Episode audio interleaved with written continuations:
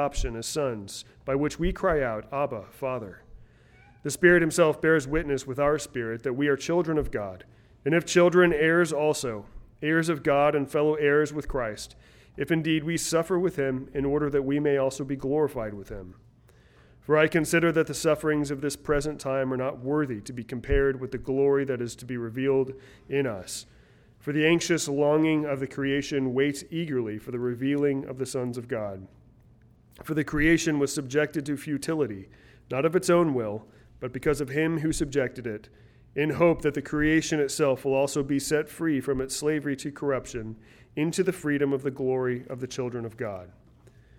For we know that the whole creation groans and suffers the pains of childbirth together until now. And not only this, but also we ourselves, having the first fruits of the Spirit, even we ourselves groan within ourselves waiting eagerly for our adoption as sons, the redemption of our body. For in hope we have been saved, but hope that is seen is not hope. For why does one also hope for what he sees?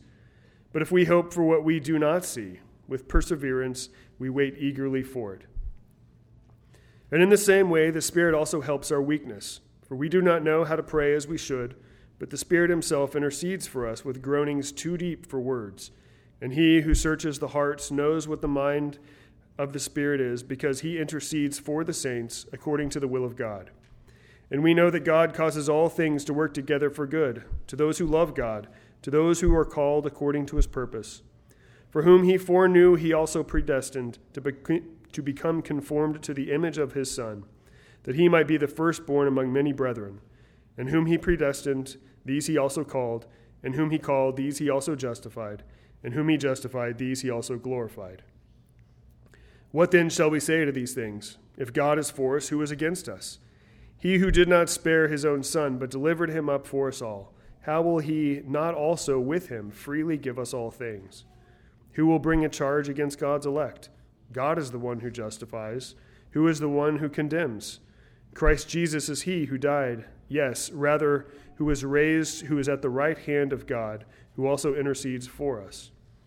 Who shall separate us from the love of Christ? Shall tribulation or distress or persecution or famine or nakedness or peril or sword? Just as it is written, For thy sake we are being put to death all day long. We were considered as sheep to be slaughtered. But in all these things we overwhelmingly conquer through him who loved us. For I am convinced that neither death, nor life, nor angels, nor principalities, nor things present, nor things to come, nor powers, nor height, nor depth, nor any other created thing shall be able to separate us from the love of God which is in Christ Jesus our Lord. Let us now turn to the back of our bulletin and read together as a congregation Psalm 27, verses 1 through 6.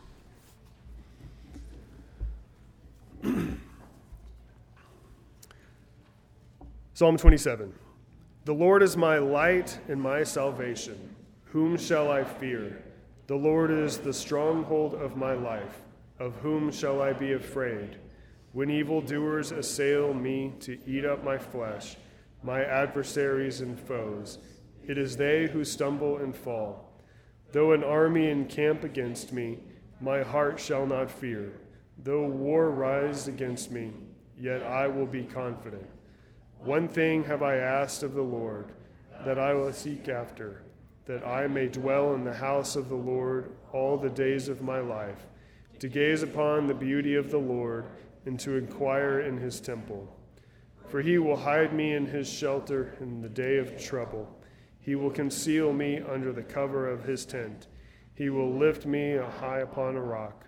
And now my head shall be lifted up above my enemies all around me. And I will offer on his sacrifices with shouts of joy. I will sing and make melody to the Lord. This is the word of the Lord. Thanks be to God.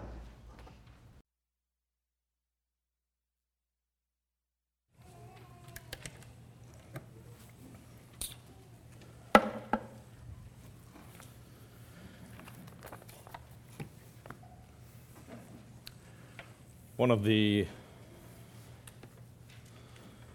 one of the gods in our culture is self identity figuring out who you are. It's a trend among younger peoples that infect older people, trying to understand who, who am I.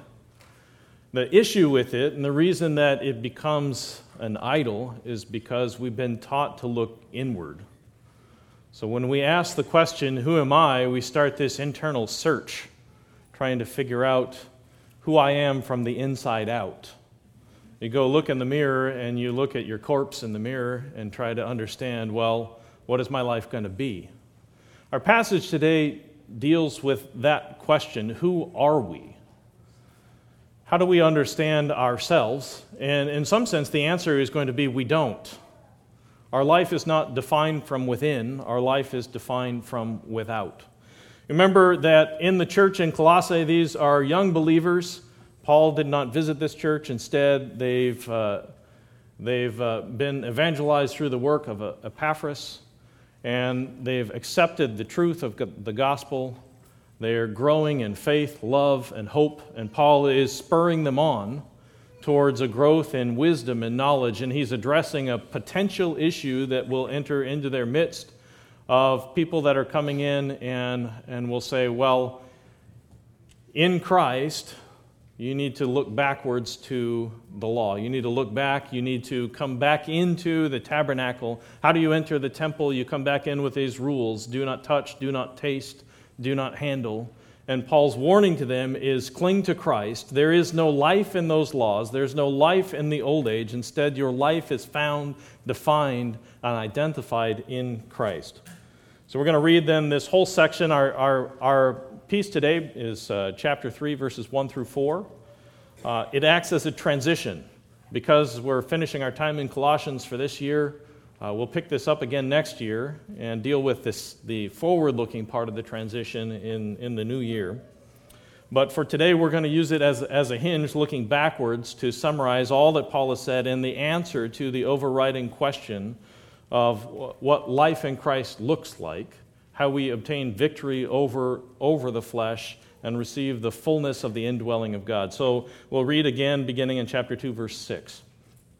As you therefore have received Christ Jesus the Lord, so walk in him, having been firmly rooted, being built up in him, established in your faith, just as you were instructed, and overflowing with gratitude. See to it that no one takes you captive through philosophy empty deception according to the tradition of men, according to the old arrangement of the world, rather than according to Christ. For in him all the fullness of God dwells in body. And in him you also have been made full. He is the head of all rule and authority, and in him you were circumcised with the circumcision made without hands, and the removal of the body of flesh by the circumcision of Christ having been buried with him in baptism, in which you were also raised up with him through faith in the work of God who raised him from the dead. And you were dead in your transgression and the uncircumcision of your flesh, and he did make you alive together with him, having forgiven us all our transgressions, having blotted out the handwriting which consisted of decrees that were against us, that were hostile to us He's taken it out of the way, having nailed it to the cross. And when he had stripped the rulers and the authorities, he made a public spectacle of them, having triumphed over them through him. Therefore, let no one act as your judge in food or drink, or in respect to a festival or a new moon or a Sabbath, things which are just a shadow of what is to come, but the body of Christ. Let no one keep ruling you by delight by willful self abasement, by willful humility in the worship of angels, entering on what he has seen, puffed up without cause in vain by his mind of flesh, and failing to hold fast to the head, from whom the whole body, being supplied and held together by joints and ligaments, grows with the growth which comes from God. If you have died with Christ, or since you have died with Christ, to the old arrangement of the world. Why, as if you were living in the world, do you submit yourself to decrees like this? Do not handle, do not taste, do not touch. These all refer to things destined to perish in consumption. In accordance with the commandments and the teachings of men, these are words which have to be sure, a word of wisdom.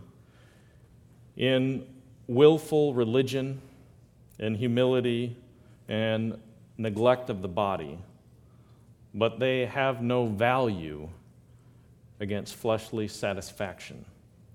If then you have been raised up with Christ, keep seeking the above, where Christ is, seated at the right hand of God. Set your mind on the above, not on the earth. For you have died, and your life is hidden with Christ in God. When Christ, who is our life, is revealed, then you also will be revealed with him in glory. Amen. Let's pray.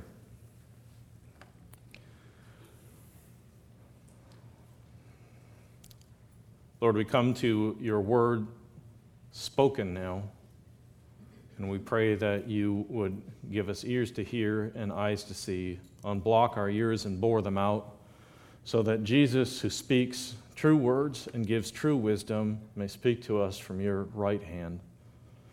Lord, we want to be filled with the knowledge of God and wisdom and understanding.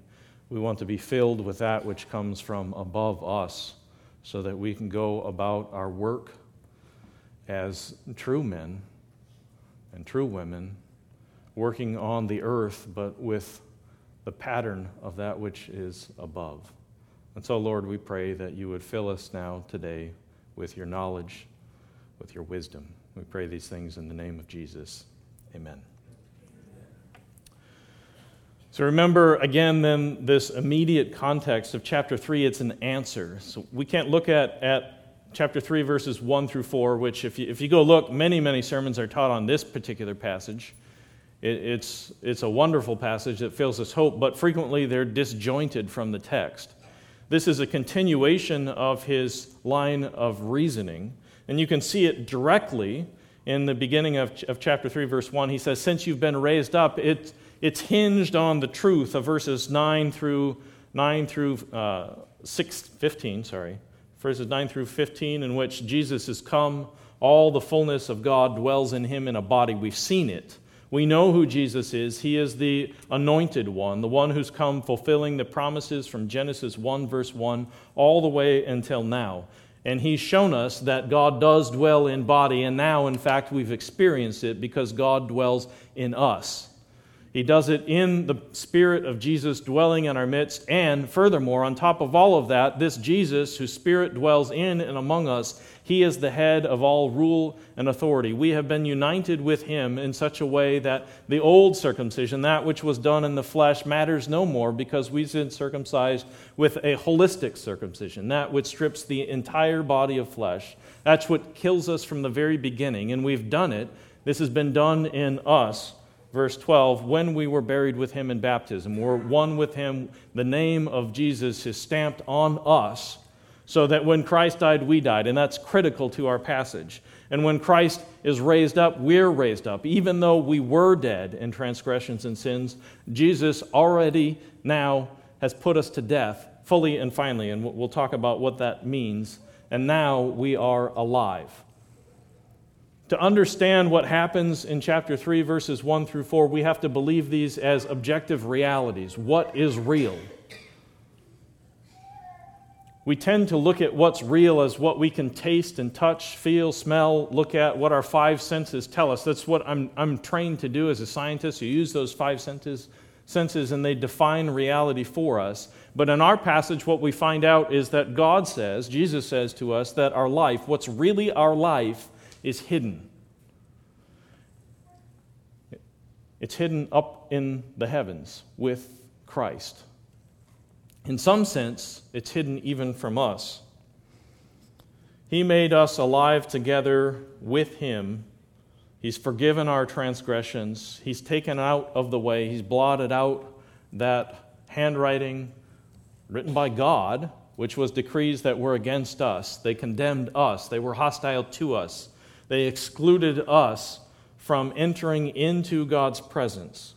And he stripped the rulers and authorities. He who is the head, the firstborn from the dead, has stripped the rulers and the authorities of their power so that they do not have power over us anymore. Therefore, don't let them rule you. Don't be subject to them. Don't be subject to their laws or to their rules because Jesus stripped them at the cross. Verse 20, we have an immediate context then for for us. Since then, Verse 20, since you have died with Christ. And notice the parallelism in chapter 3, verse 1. Since you've died with Christ, and then in chapter 3, verse 1, since you've been raised with Christ. So there's two truths side by side. Since you've died with Christ to the old arrangement of the world, and we'll talk about the kind of full description of that death here in just a minute. But since you've died with Christ to that old arrangement, don't submit to its rules. They aren't going to help you. And remember that there was a threefold reason why. Because those were shadows, the reality has come, the body of Christ has come. Because in, in those things, they will not allow you to enter. It's a false humility, a false wisdom, one that does not bring you into the presence of God. Instead, true wisdom is only attached and given from the head, it flows downwards. And then finally, those rules and those rulers are of no value in your flesh, in, in your fight against the flesh. We've been brought in, we know that there is a problem.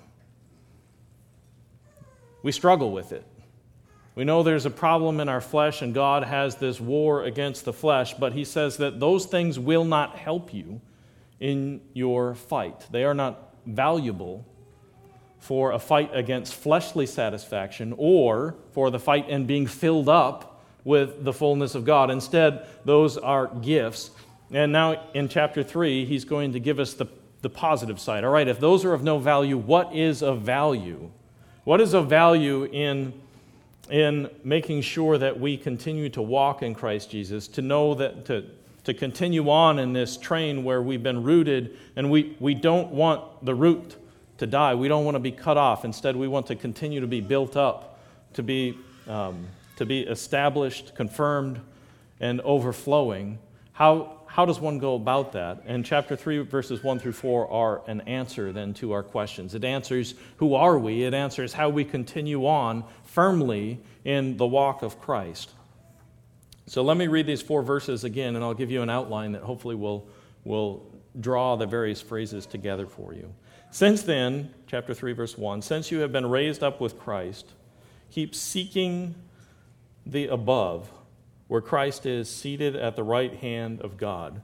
Set your mind on the above, not on the earth.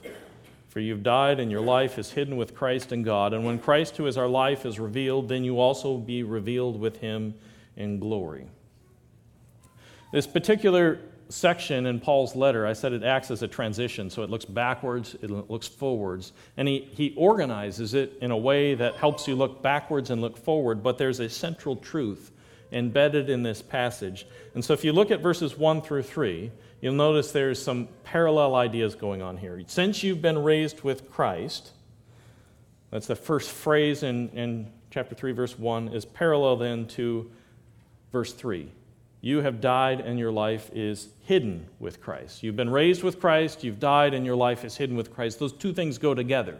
Now, sequentially, of course, we think about the order as you died, you've been raised, and now you're alive. And that's, that's the, the sequence that we ought to think of, but Paul has them on, on two parallel sides in this chiasm. And then around these two truths, he has an imperative that he repeats twice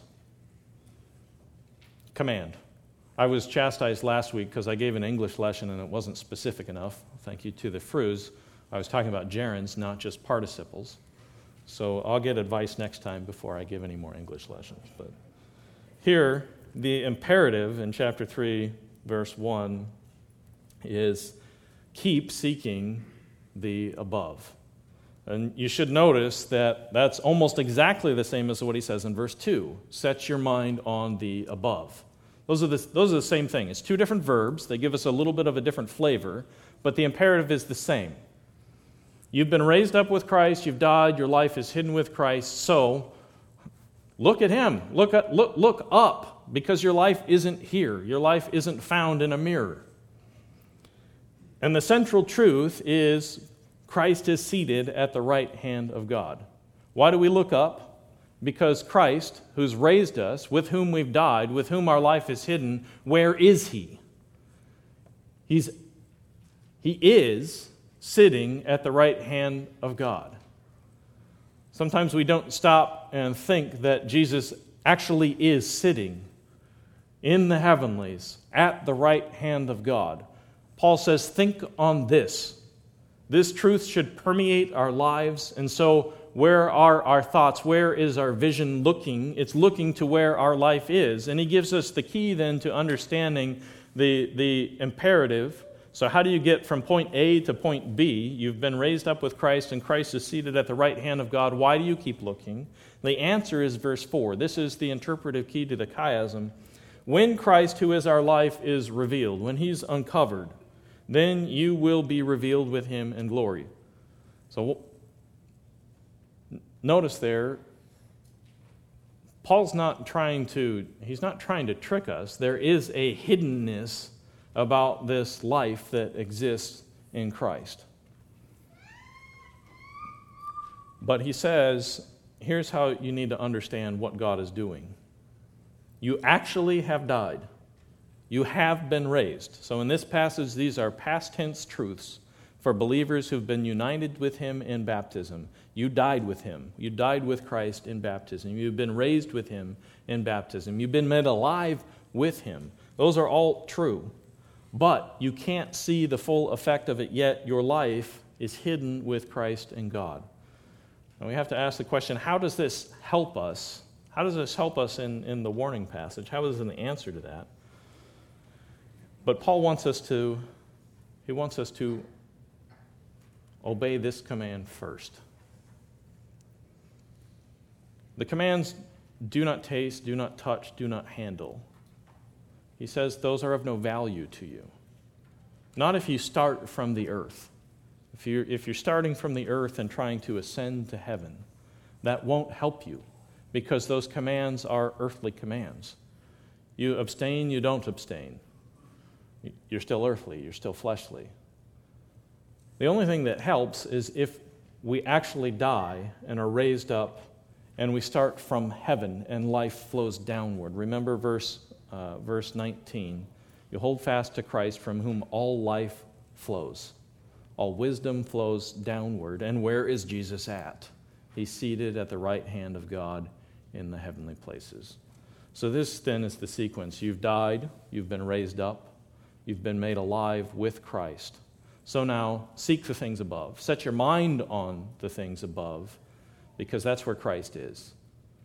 And even though it seems as though your life is hidden right now, when Christ is revealed, then you will be revealed with him in glory. So there's a number of, of questions that we ought to have. What does it mean that our life is hidden? What is this death and resurrection. We, we've partially answered that in previous passages.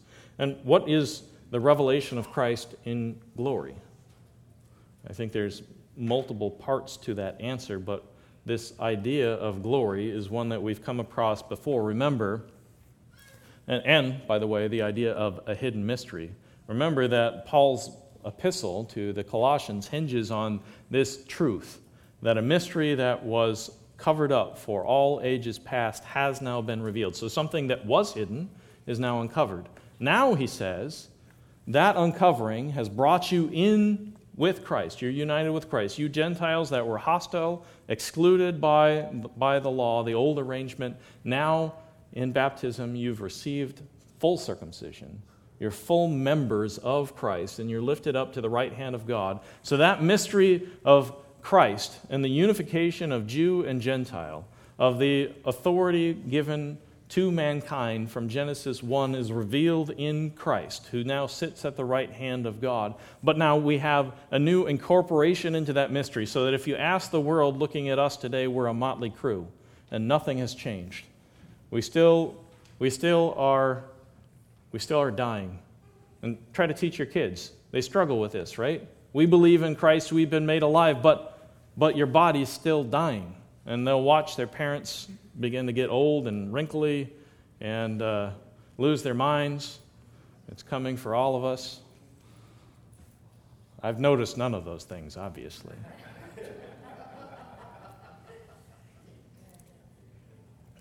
but death is on its way.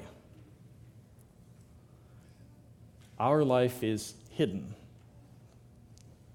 So I'll repeat this. If you go look in a mirror, you won't see a change in your body.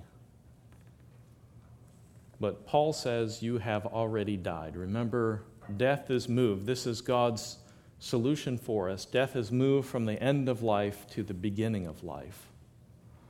So even though we think we're on our way to death as our bodies get older and frailer and then disappear, or we watch our loved ones die, that death does not mean anything anymore because we've already died.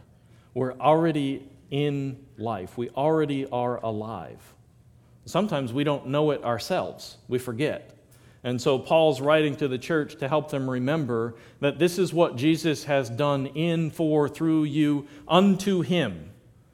Jesus has put you to death and given you life. So then let's, let's talk just a little bit about these ideas. So we'll start in order of sequence, not in order of, of our passage. We begin with death. We saw in verses 11 and 12 that in him we were circumcised. Our flesh was cut off with a circumcision made without hands. This describes the same truth that we were united with Jesus who died on the cross, and because we're one with him, when he died, we died. We were put in the grave with Christ, we were raised up with Christ. Well, what does that mean? God gives us the gift of a baptism we can see, whereby the name is placed upon us. We're baptized in the name of the Father, the Son, and the Spirit. The name of God is put upon us. But we are united with Him in a way that's somewhat mysterious. It's hard for, hard for us to grasp.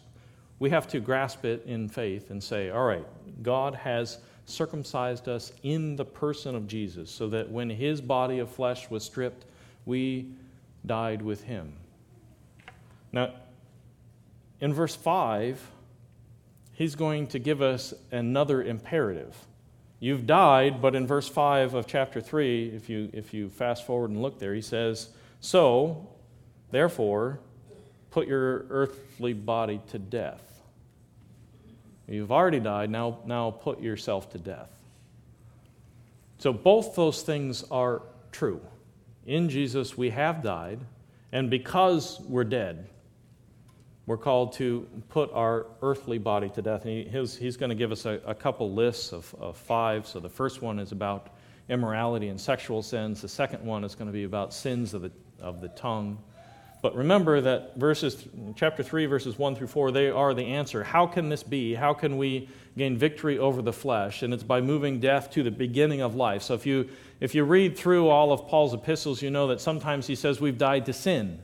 He, sometimes he says we, we've died to the law. And sometimes he says we've died, as he does here in verse, chapter 2, verse 20, we've died to the old arrangement of the world. All of those go together. We died. We died, and we are actively then putting to death the corpse that's already dead. Notice in, uh, in verse 13, you were dead. This is not a competition between dying with Christ or living apart from Christ. It's a, it's a differentiation between death and death. You were already dead and Christ put you to death. You were dead in your transgressions and sins because what is life? Uh, we've, we've been discussing this in the book of Colossians. What does it mean to be alive? There's this notion that life is the heartbeat in your body. But that is not an idea that we find from the Bible. There's, there's two words for life there's life, and then there's life. You hear the difference, right? Two different words life and life. Life comes from being filled with God. We went back to Genesis multiple times to see that truth. Even the body of flesh, when God made Adam and Eve, there was no life in the dirt until God breathed life into it. And so the same thing is true of us. Being filled with the fullness of God is life. Apart from that fullness, there is no life. And so Paul can say, at the same time, you were dead in your transgressions and sins. And in the temporal sequence, you're, you're going to die. You, you're, you know, you're a walking zombie. You're an alive corpse. You've got the paddles puffing air into your, into your lungs to keep you going for a few more seconds, but functionally, you're already dead. That body now has died again in Christ, the, the one that was already dead because it was apart from God. That, that self, that old man, is dead. And if you flip forward to chapter 3, verse, uh, verses, uh, verse 10, you'll see he's telling us then as a command we complete this death, we, and we act upon what's already true. When we put off the old, and verse 10, we put on the new, my, my translation says self, but the word is man. We're putting off one man and we're putting on a new man. That old man that did describe us, that, that is the man that's dead. That is the man that was alive to sin. That is the one that is full of fear and lashes out at every, every little thing. Now, that kind of death, we, we experience in, in, in life, and you, if you observe yourself, so now I'm telling you to look in the mirror a little bit. You, uh, at least I observe myself. And where you see your flesh lashing out, it's at the seams of life. So, when you look at, at your life, my life, there's big transitions in life. For some of you younger people that are no longer children but not quite adults, you're sitting on a seam of life. And one life is going to end and another life is going to begin. And our life with Christ is like that. There's an old age and there's a new age. But we see on the seams of life then that there's an increase in, in fear. I know uh, when I took my family uh, away, there was fear fear of what, what would happen because it's, un, it's unknown. We can't look into the future, it's, it's hidden. That life that's coming up is hidden away from us so that we can't see it. And so we're afraid. When we came back here, I was afraid again. And my wife can tell you, I'm not proud of it, but that fear comes out. And it, it for, for me, it came out in a short temper, snippiness, because you, you're looking at that transition and what's on the other side is unknown. Paul is telling us our life in Christ is, is, is like that. We're putting to death, though, and we're, we're bringing the, the death all the way to the beginning of life. So, all those seams leading up to the final death, we've already walked through what real death means with Christ. So that we're called to put aside fear, we're called to put aside the things that control us, the lust, the greed, the, the desire for domination, which all arise out of our, our fear that we're weak and because we don't know what's coming around the corner. But Paul is telling us fix your mind on the things above because your life, your life is there. You've been raised up with Christ. So we've been raised. We've been raised up with him. So you go back to verse 12. How are we raised? Well, we're, we're raised in our unification with Christ in baptism so that when he came out of the grave, we came with him. His resurrection is our resurrection because we are one with Christ. If you've heard the good news, the truth of the gospel, this is part of that truth. You've died and you've been raised, and now you are alive. We read Romans chapter 8 this morning. He talks about that resurrection in terms of being raised up to the Spirit so that we come out of the grave and, and we're lifted up to a life now. We're alive to righteousness, 1 Peter 2. And we walk in the newness of the Spirit, so we walk in a new arrangement. And that newness of the Spirit describes our life now. We've been lifted up out of the pit and out of, by the way, a desire to die. If you, in our Bible time this week, we were doing Revelation with the kids, and we're. Uh, probably behind the study here a little bit, but we'll surpass it. And we're on the, the sixth seal. And remember that the kings, the rich, the slaves, all of them are crying out for the rocks to fall on them, for them to be hidden, to, to, to be crushed. And ironically, apart from Christ, we have this own implosive desire whereby we're, putting ourselves to death. You can see it in certain personality types where you're afraid, you're afraid of life, and so you cover it up. You can do that. You can do that with a continual state of drunkenness. You can do that with, with a continual state of hiding in, in video games. And these are modern day, well, one's modern day expression, one is an age old expression of the same, the same fear. And you look at that person and they start looking like the corpse that they are. You, you, you, start showing, showing forth the death that you're buying for yourself. Of course, the flip side of that is not any better, where you cover up your fear, your weakness by trying to run yourself to death. Your body may look a little bit better, but you're no more alive. Resurrection life is being filled with the Spirit of Jesus. That Spirit gives us life, and that Spirit is the same Spirit by which we now conduct ourselves. We walk in the newness of the Spirit, not in the oldness of the letter, not according to the old arrangement where you entered through those old principles. But instead, now, Paul is saying we've already been raised up. We have already entered not just into the earthly temple, but into the heavenly throne room. And we've done that in Christ. For you have died and your life is hidden. We've been made alive together with Christ.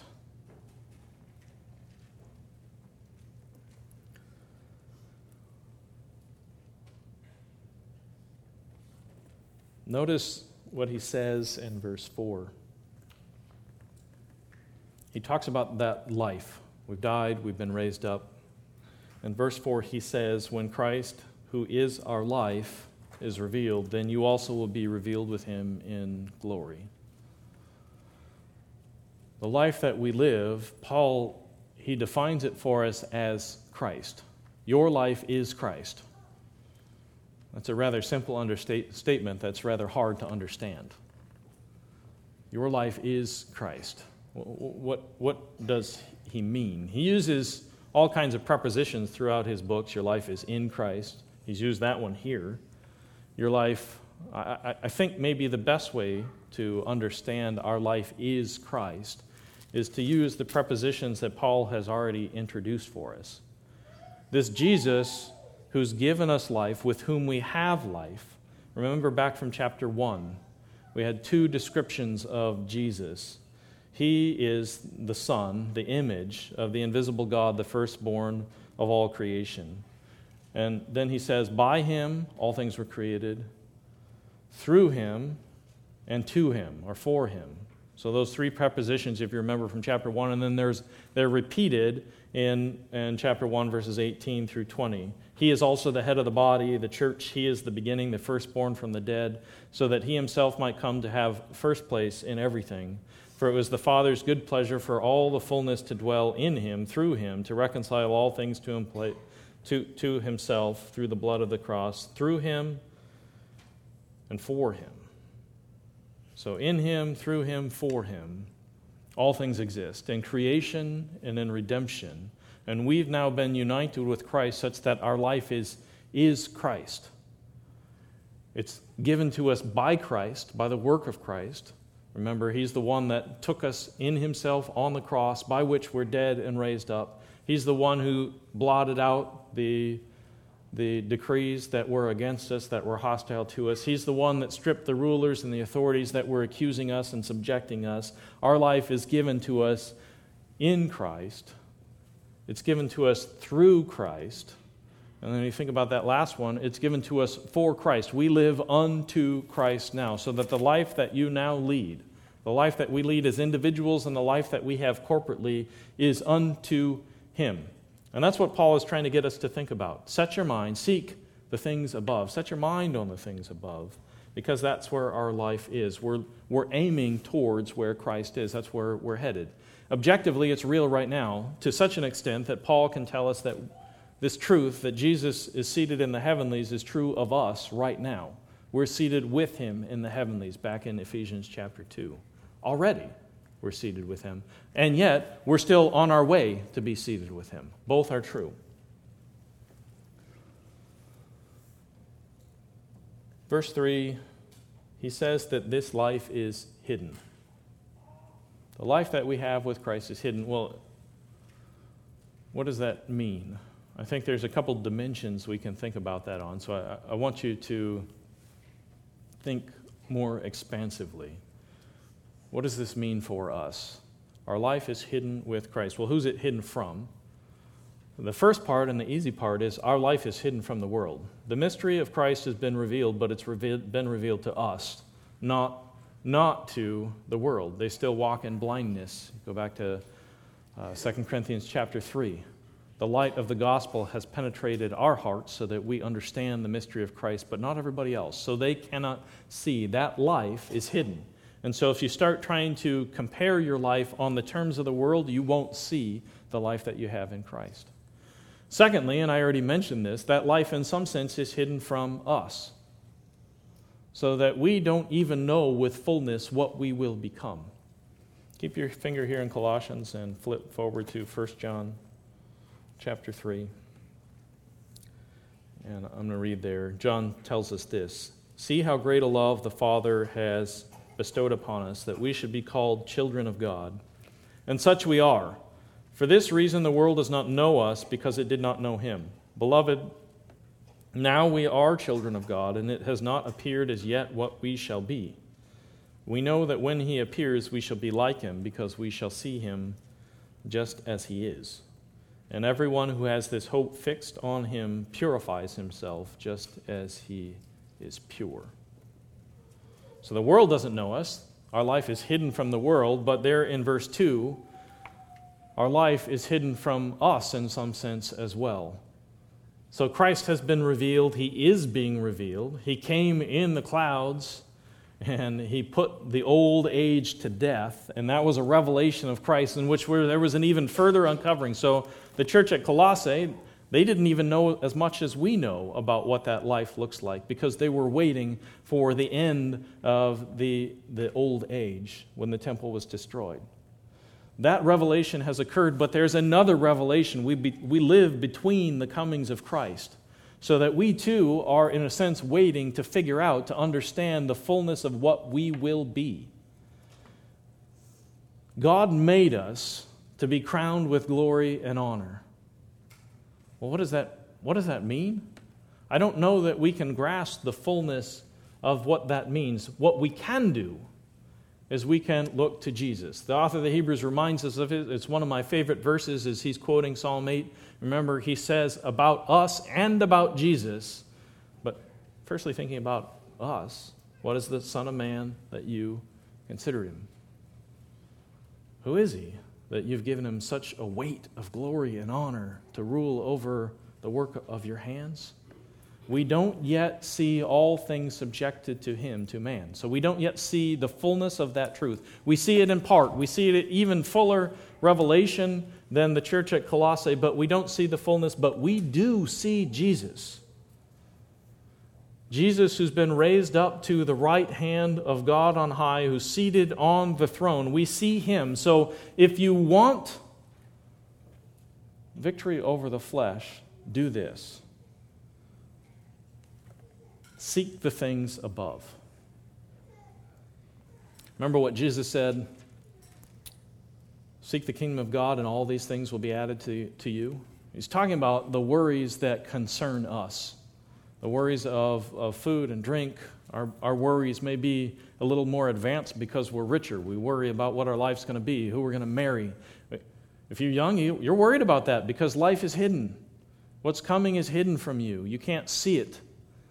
Well, stop worrying, stop being afraid, and set your mind on the things above. Seek the kingdom of God first, and all those things will be added to you. Paul's not telling us to live in the clouds and ignore down here. He's telling us to set our minds up in the heavens, and everything else on the earth, all these things will be added to you. Our life then is patterned after Jesus, who died, was raised, resurrected, exalted, who sits at the right hand of God, and we are following that same sequence. In one sense, it's already done, in another, we're actively, we're actively participating in the death, the resurrection, and the exaltation. So we see Jesus. Fix your minds on Jesus. Matthew 16, he says it, he says it this way. In Matthew 16, Jesus is telling Peter about part of the authority that's being given now. It's an authority given to the church. He tells them, On this rock I'll build my church, and the gates of Hades will not overpower it, and I'll give you the keys of the kingdom of heaven, and whatever you bind on earth shall be bound, whatever you loose on earth shall be loosed in heaven. And then he tells him how this authority is going to be given. It's going to be given as Jesus goes to Jerusalem, and the elders and the priests and the scribes will kill him and raised him up on the third day. And Peter took him aside and he rebuked him. He said, May it never be. May these things not be. And Jesus' response is, Get behind me, Satan, because you're a stumbling block. You're not setting your mind, it's the same, same, same word here. You're not fixing your mind on God. The translation said God's interest, but it's on God, but man. The authority given to the church, given to us in the church of binding and loosing, is the authority of Christ given through death and resurrection.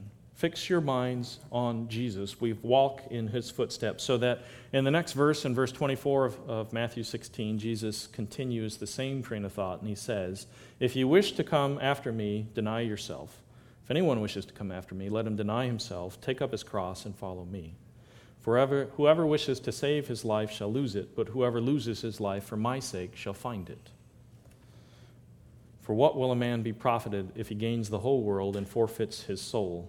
Or what will a man exchange for his soul? For the Son of Man is going to come in glory, in the glory of his Father with his angels, and will give to every man according to his deeds. So, even here in Jesus' words, death is moved to the beginning of life. You give up your life like Jesus, and then, like Jesus, we're following in his footsteps. He was crowned with glory and, and honor. Because we're united with him, it's already happened, but it is happening now.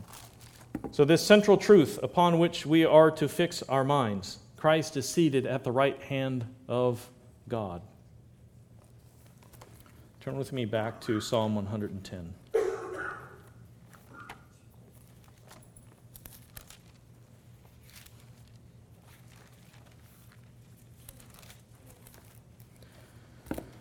This is the most quoted psalm in the New Testament. If you take all the allusions, I didn't count them up, but it might be one of the most quoted verses, verse 1 here, or alluded verses.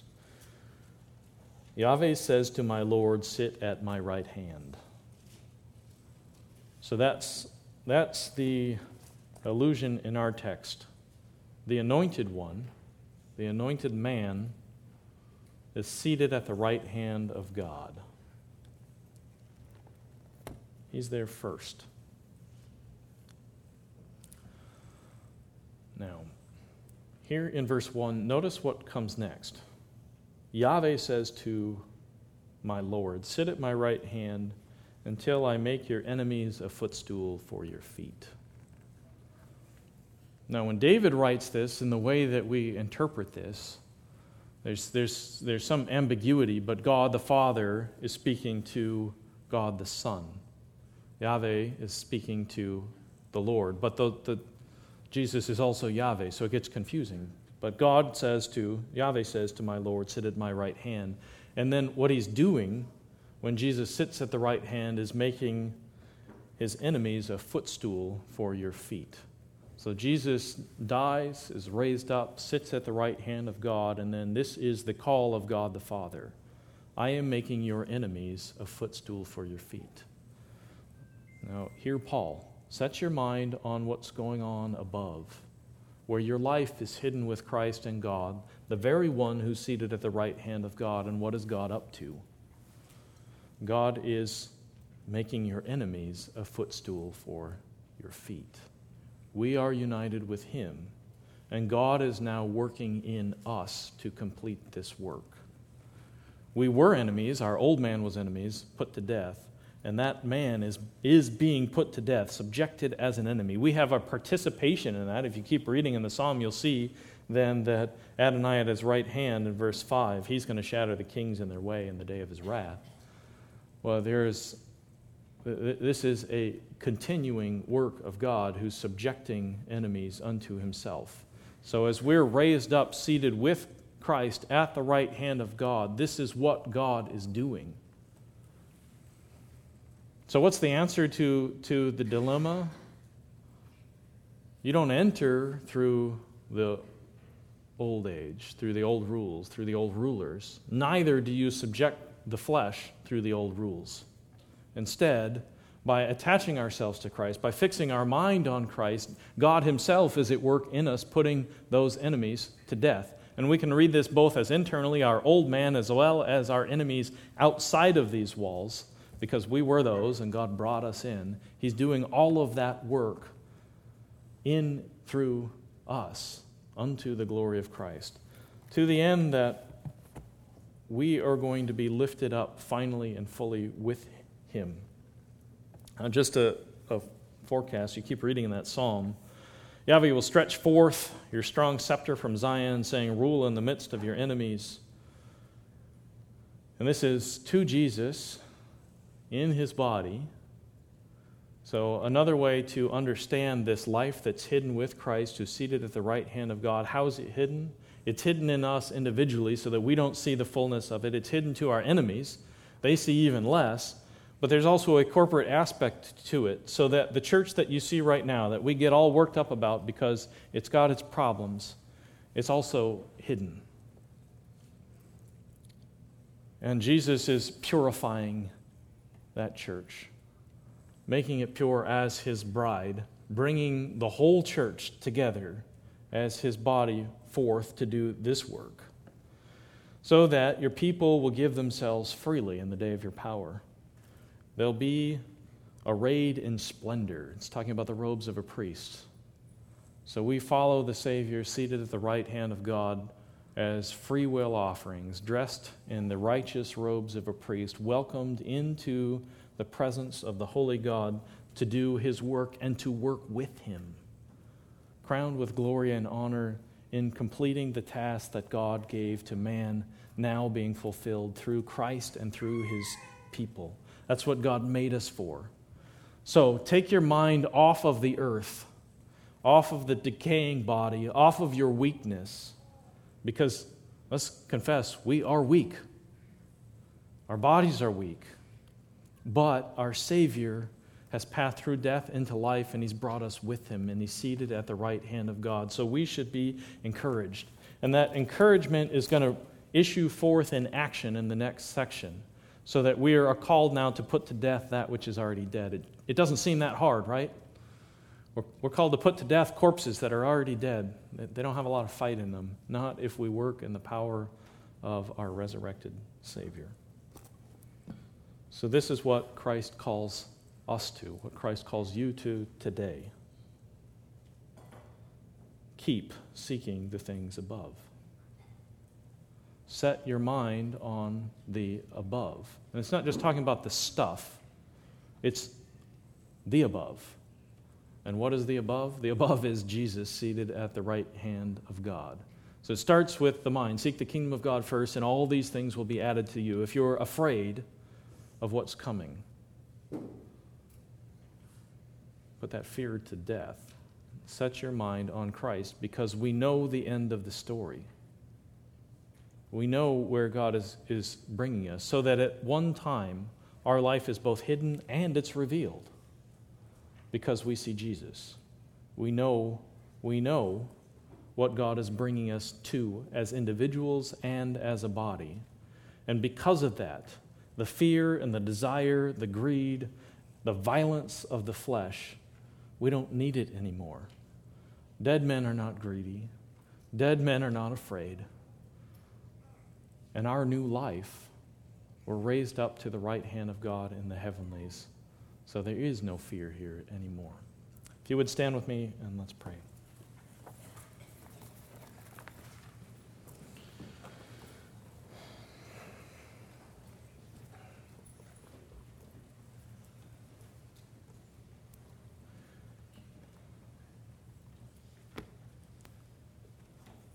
Father, we pray that you would help us as we seek to obey our Savior's command to us, to have a mind like he had, who didn't consider equality with you a thing to be grasped, but in the very humbling act, in the very being putting to death, you raised him up and exalted him to your right hand, and so we follow him. We fix our eyes on the Savior, the author of our faith the Prince who's gone on ahead of us, and help us to do that, to not forget, to think, to let our minds dwell on Jesus, and to let the pattern of Jesus infiltrate our lives so that we who have our lives hidden above will be made into earthly beings right now who are patterned on the Savior, so that we're the best kind of husbands and fathers and children, employees, masters, slaves because we're imprinted with the life of Christ.